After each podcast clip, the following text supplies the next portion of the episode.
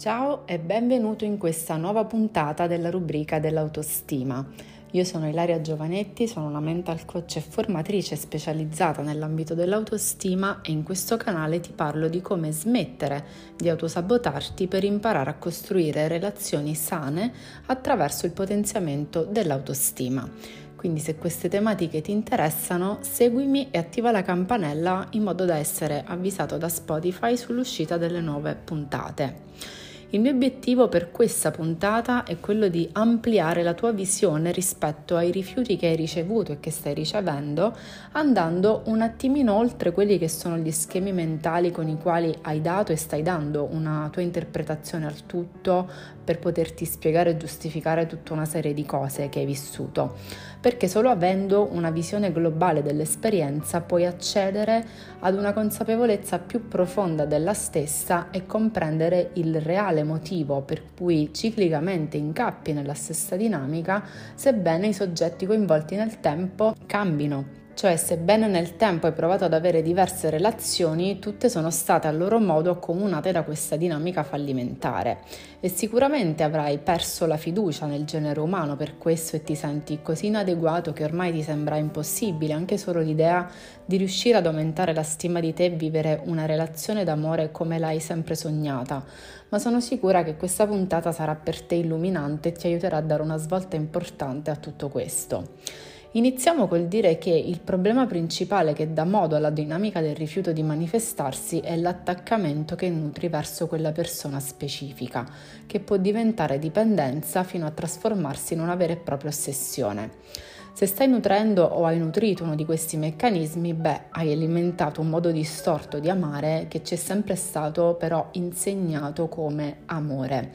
specifico che non ti sto accusando anche perché l'ho fatto anche io prima di te, ma è essenziale riconoscere quando un sentimento è inquinato da questi meccanismi dell'ego, in quanto solo nel momento in cui diventi consapevole di cosa stai sbagliando, puoi scegliere di cambiarlo e manifestare così un risultato diverso e bisogna riconoscere soprattutto il fatto che attaccamenti, dipendenze, ossessioni per una persona non hanno niente a che fare con l'amore. Ci passano proprio anni luce tra l'amore e i vari tipi di attaccamenti. L'amore infatti è libertà, è fiducia, ascolto, capacità di permettere all'altro di essere se stesso con i suoi lati luminosi e con quelli oscuri. L'amore è presenza, saper comunicare, saper superare insieme le avversità trovando un punto d'incontro, è divertimento ed è condivisione, è leggerezza e spontaneità, è saper camminare l'uno accanto all'altra sostenendosi, è rispetto.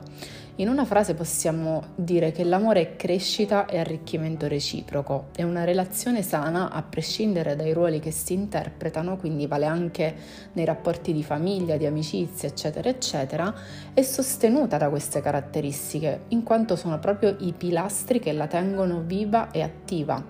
mentre invece una relazione tossica è basata su attaccamenti di varia intensità che si manifestano attraverso invidie, gelosie, mancanza di fiducia, bisogno di possesso, di controllo, desiderio che l'altro fosse diverso da com'è, magari proprio perché il modo in cui è o il modo in cui si comporta destabilizza alcune parti di te, mette in dubbio alcune tue certezze o punti di riferimento. E quindi vorresti che la persona che hai messo nel mirino si conformi all'idea che ti sei fatto di lei e nel momento in cui pretendi questo, perché magari se non accade stai male, la stai inconsciamente manipolando e non ti stai permettendo di evolvere attraverso la relazione. Sei convinto che più sei attaccato ad una persona e più il tuo sentimento verso di lei è forte, ma in realtà l'unica cosa forte in questo caso è la paura che hai di perderla.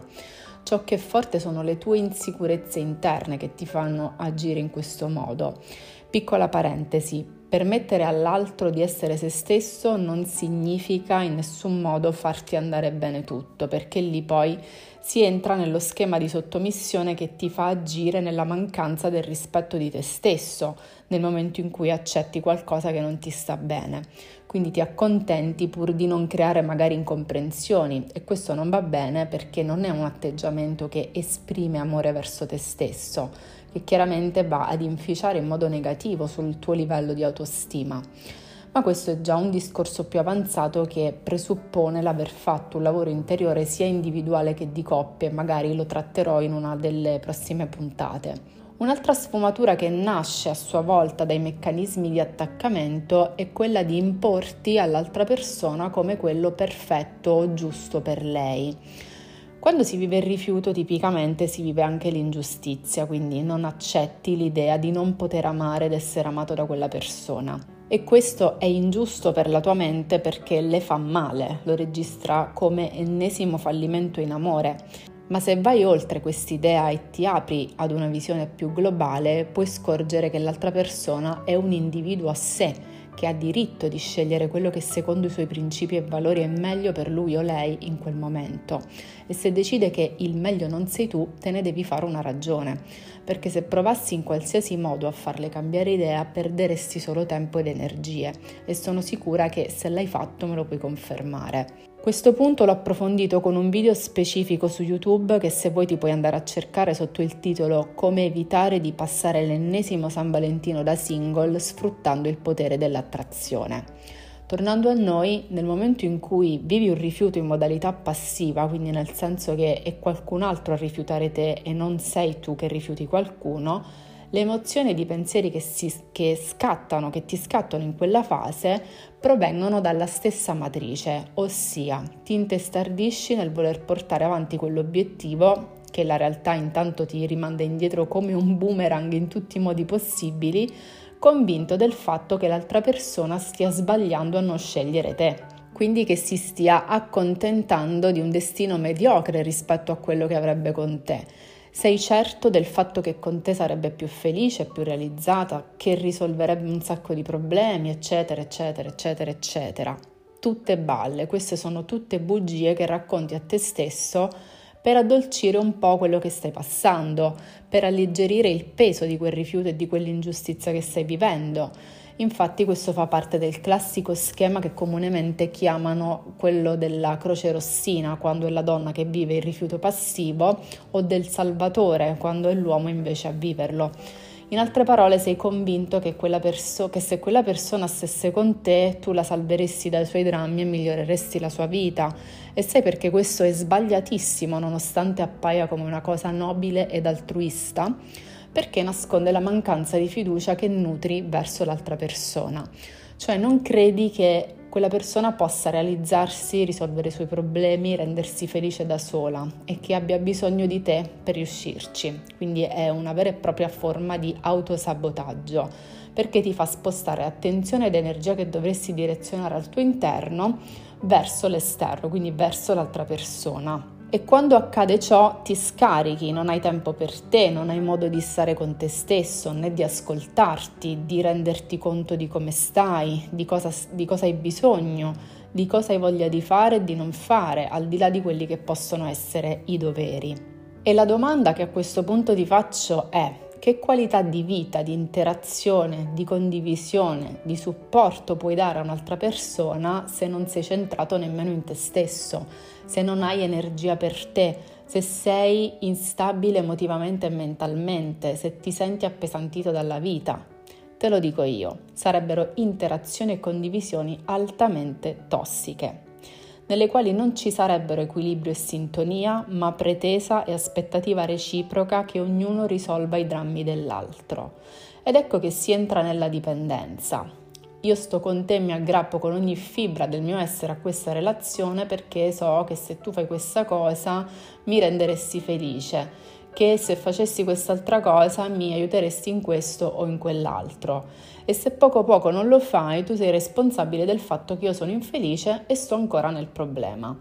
Il ragionamento è un po' questo e non va bene perché il tuo stato emotivo e il tuo equilibrio mentale non possono e non devono dipendere dall'atteggiamento di un'altra persona. E questo vale in generale, è un potere che devi avere solo tu e a nessuno devi far oltrepassare questa soglia. Ovviamente vale anche all'opposto, cioè nel momento in cui fai cose che sai manderebbero l'altra persona in dipendenza verso di te, stai alimentando in modo indiretto l'attaccamento, la dipendenza o l'ossessione che c'è già alla base. Ecco che arriviamo a un punto cruciale della questione. Quando in una relazione ci sono dinamiche tossiche, il problema non appartiene solo a una persona, perché entrambe fanno cose per mantenere in vita quella tossicità. E qui faccio una specifica di vitale importanza, e cioè le persone non sono tossiche, le persone hanno atteggiamenti tossici, che è molto diverso. Gli atteggiamenti non definiscono l'identità o l'essenza di una persona, in quanto sono solo il prodotto che viene fuori dalle esperienze che ha vissuto. Se tu ad esempio stai nutrendo in modo attivo un attaccamento verso quella persona è perché non ti sei mai sentito amato e non hai mai potuto amare come avresti voluto, quindi non hai stima di te e agisci con paura ed insicurezze alla base. Questo ti predispone sì in uno stato di bisogno e mancanza, ma non definisce te. Quindi non sei un bisognoso, non sei un parassita, non sei un tossico. Fai delle cose che vengono percepite in questo modo, quindi parliamo di comportamenti e i comportamenti, sviluppando le giuste abilità, si possono cambiare. Ora voglio raccontarti una storia che si collega molto bene a questo discorso. Tempo fa mi ha contattata un ragazzo dicendomi che voleva iniziare un percorso di coaching individuale perché voleva recuperare la relazione con una ragazza ma si sentiva insicuro e non sapeva come meglio porsi. In particolare voleva aumentare la sua autostima in modo da poter letteralmente salvare quella persona che si trovava in una situazione di tossicodipendenza, quindi parliamo di un caso molto delicato e particolare, di un caso in cui la persona in questione realmente non aveva forze, lucidità e capacità per tirarsene fuori da sola, ma allo stesso tempo non voleva essere salvata, non voleva essere tirata fuori da quella situazione. E quello che sfugge a tante persone che si trovano nella tua stessa situazione, infatti, è che è di fondamentale importanza invece tenere in considerazione è che quando le persone fanno dei propri problemi lo scopo della loro vita, facendole vittime, ma sotto sotto venerandole al tempo stesso e desiderando di venire compatiti, non possono essere aiutate da nessuno.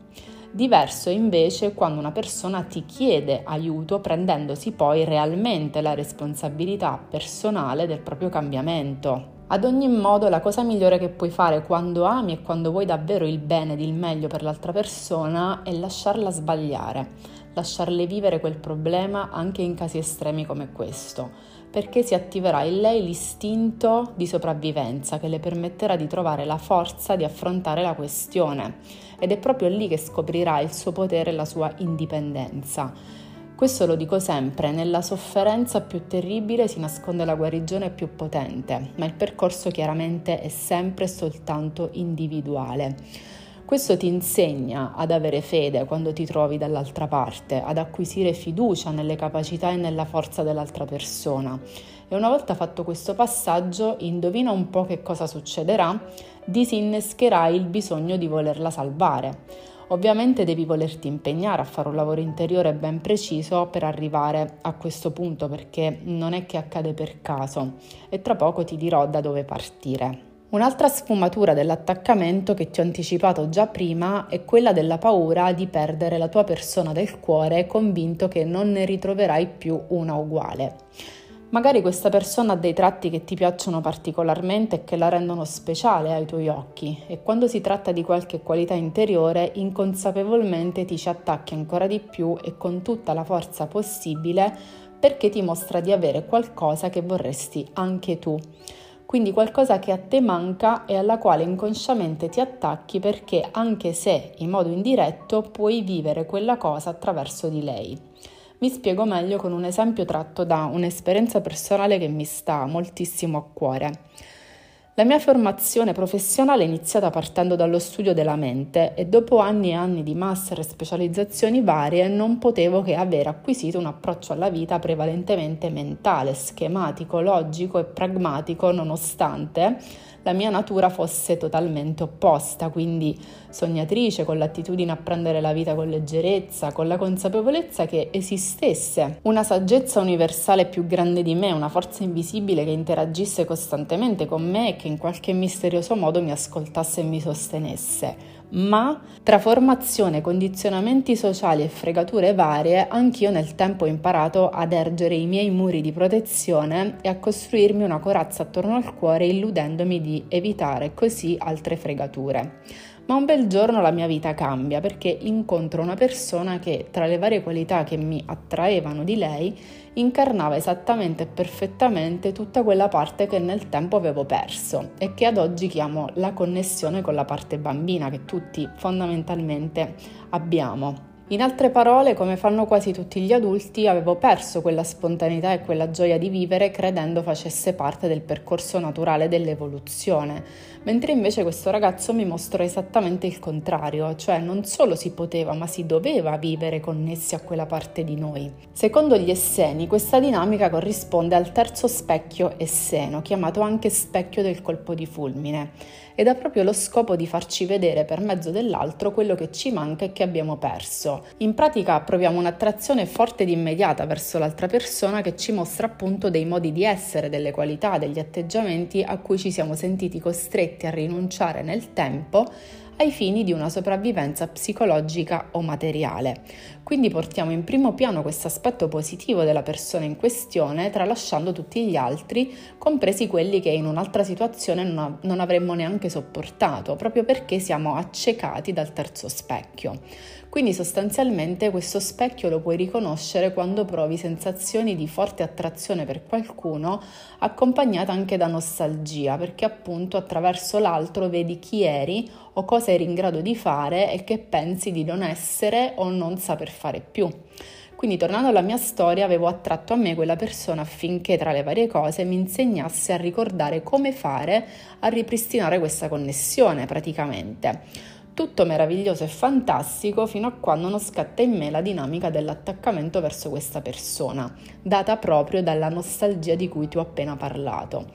E eh, sono arrivata a un punto che non mi sopportavo neanche da sola perché ero cosciente della piega che stava prendendo la relazione e sapevo come sarebbe andata a finire. E infatti rifiuto matematico, accompagnato da una motivazione che ho capito solo anni dopo Infatti questa persona mi disse io ci tengo a te ma tu vuoi essere troppo uguale a me e questo non è giusto perché hai la tua unicità che devi tirare fuori, quindi è meglio che ti allontani e fai da sola questo processo perché tanto ce la fai. Io lo so che tu puoi arrivare alla luna se vuoi. Quindi il senso ed il messaggio per me, che ho capito solo dopo tantissimo tempo, era proprio nel momento in cui ti troverai a poter contare solo sulle tue forze, perché io non ci sarò e quindi automaticamente smetterai di dipendere da me, vedrai che tirerai fuori una forza incredibile che mai avresti immaginato. Ma non solo, la fiducia che ha avuto in me e che io non avevo minimamente in quel momento, dato che ero in un meccanismo di attaccamento verso di lui, è diventata la mia fiducia e a questo punto è iniziato per me un calvario impressionante perché la mia mente non accettava di essere stata rifiutata da una persona che ricambiava stima e sentimenti, ma alla fine ho sperimentato per filo e per segno quello che cercava di dirmi e che ancora non ero pronta a comprendere non solo con la mente ma proprio con il cuore. Questo dolore infatti ha tirato fuori la mia parte migliore e se oggi sento di aver amato quella persona più di qualsiasi altra nella vita, non è perché era bella e simpatica, non, è, non era per le qualità che aveva e che adoravo, ma perché facendomi soffrire mi ha mostrato la strada per trovare il vero amore, cioè quello per me stessa. Ecco che finalmente ti ho dato qualche elemento in più per poter rispondere al quesito centrale di questo podcast. Il rifiuto che ricevi dalle persone è la strada diretta verso il risveglio dell'amore per te stesso. Nessuno ti insegna l'amore meglio di chi ti fa soffrire, ma devi saperlo vivere, perché finché ti ostinerai a voler capire il perché quella persona non ti vuole o a non accettarlo e finché ti ostinerai a stare dentro i meccanismi dell'ego sarai sempre portato a puntare il dito verso fuori, verso l'esterno, quindi accedere il potere all'altro, autoproclamandoti vittima e quindi senza potere, senza forze della situazione. E chiaramente questo non potrà cambiare se ti limiti a fare affidamento a strategie puramente superficiali e comportamentali come quelle che trovi oggi online in ogni angolo del web, soprattutto dove si parla di narcisismo. Spesso personalmente rimango sconvolta nel leggere quanto odio si fomenta su queste pagine, lo trovo dannoso oltre che inutile chiaramente, perché parlare del dolore in chiave vittimistica, dove le persone che lo hanno arrecato vengono insultate in ogni modo, non fa altro che alimentare il disprezzo ed amplificare il dolore stesso. Quindi credo fortemente che la maggior parte dei consigli che vengono dati in questa modalità, seppure siano mossi da intenzioni positive, non ti aiutino affatto ad elaborare la ferita del rifiuto, anzi ti danno altri motivi per sanguinare ancora ed impedirti di andare avanti. Io sono dell'idea che bisogna saper leggere gli eventi e le esperienze in chiave evolutiva perché è, da, è, a questo che servono, a farci evolvere. E come detto prima, i rifiuti servono per ricondurti all'amore, alla fiducia e alla stima di te. E se osservi bene, l'altra persona rifiuta di te proprio le parti che tu per primo rifiuti e non accetti di te stesso, o quelle che ti stai rifiutando di sviluppare come è stato per me. Quindi a cosa serve insultarla quando in realtà è la più grande maestra d'amore che potessi incontrare? Tutto ciò che stai rifiutando di te ha a che fare con le tue zone d'ombra che devi vedere, elaborare ed integrare per poter giungere a uno stato di completezza interiore e di amore per te stesso L'altra persona infatti ti fa da specchio e ti aiuta ad entrare nella prima fase, quella del vedere e del riconoscere l'ombra, ma poi la parte dell'elaborazione e dell'integrazione della stessa è qualcosa che spetta a te, perché appunto è un lavoro individuale di crescita interiore. E nel momento in cui arriverai in quello stato smetterai di sentirti inadeguato e ti sentirai finalmente pronto e meritevole di ricevere l'amore. In questo e in tutti i lavori che hanno come obiettivo finale la tua evoluzione non puoi mentire a te stesso. Ciò significa che se pensi di uscirne facendo un lavoro parziale o ignorando la questione, non facendolo affatto, prima o poi ti troverai a ripetere tutto da capo. E questo spiega come mai incontri sempre persone che ti rifiutano, probabilmente perché non ne avevi ancora compreso il senso più profondo e te ne lasciavi dietro una dopo l'altra nella speranza di incontrare prima o poi quella giusta. Ma la questione è che quella giusta arriva matematicamente e soprattutto senza sforzo quando tu diventi quella giusta per te stesso, ossia quando smetti di rifiutare uno o più aspetti di te. Quindi la lezione si ripete finché non la impari e come detto prima un lavoro parziale può essere proprio quando agisci solo a livello comportamentale, senza coinvolgere nell'evoluzione le altre parti di te come per esempio quando magari sparisci per attirare la sua attenzione con la speranza che torni da te, non accorgendoci che quella speranza intrinseca è già di per sé un autosabotaggio che sta ancora alimentando l'attaccamento. Quindi il reale lavoro è quello che ti rende indipendente, facendoti entrare nel tuo pieno potere, nel massimo della tua grandezza. E chiaramente lo puoi fare solo e soltanto lavorando parallelamente su mente, corpo e spirito.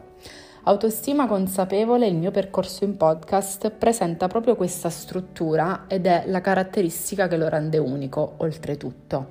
Lavorando sulla mente, infatti, agisci anche sulla parte emotiva e quindi su tutti quei meccanismi emozionali che spesso e volentieri nascondono degli autosabotaggi pronti a metterti i bastoni tra le ruote.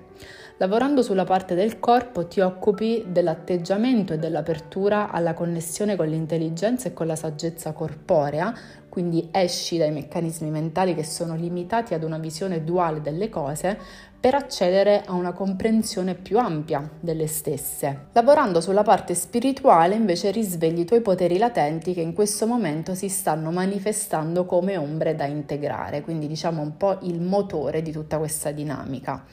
tutti aspetti necessari che devi chiaramente considerare nel tuo lavoro di integrazione di questa situazione se vuoi davvero imparare ad amarti e ad avere più sicurezza, più consapevolezza di te e del tuo valore e smettere di farti rifiutare chiaramente.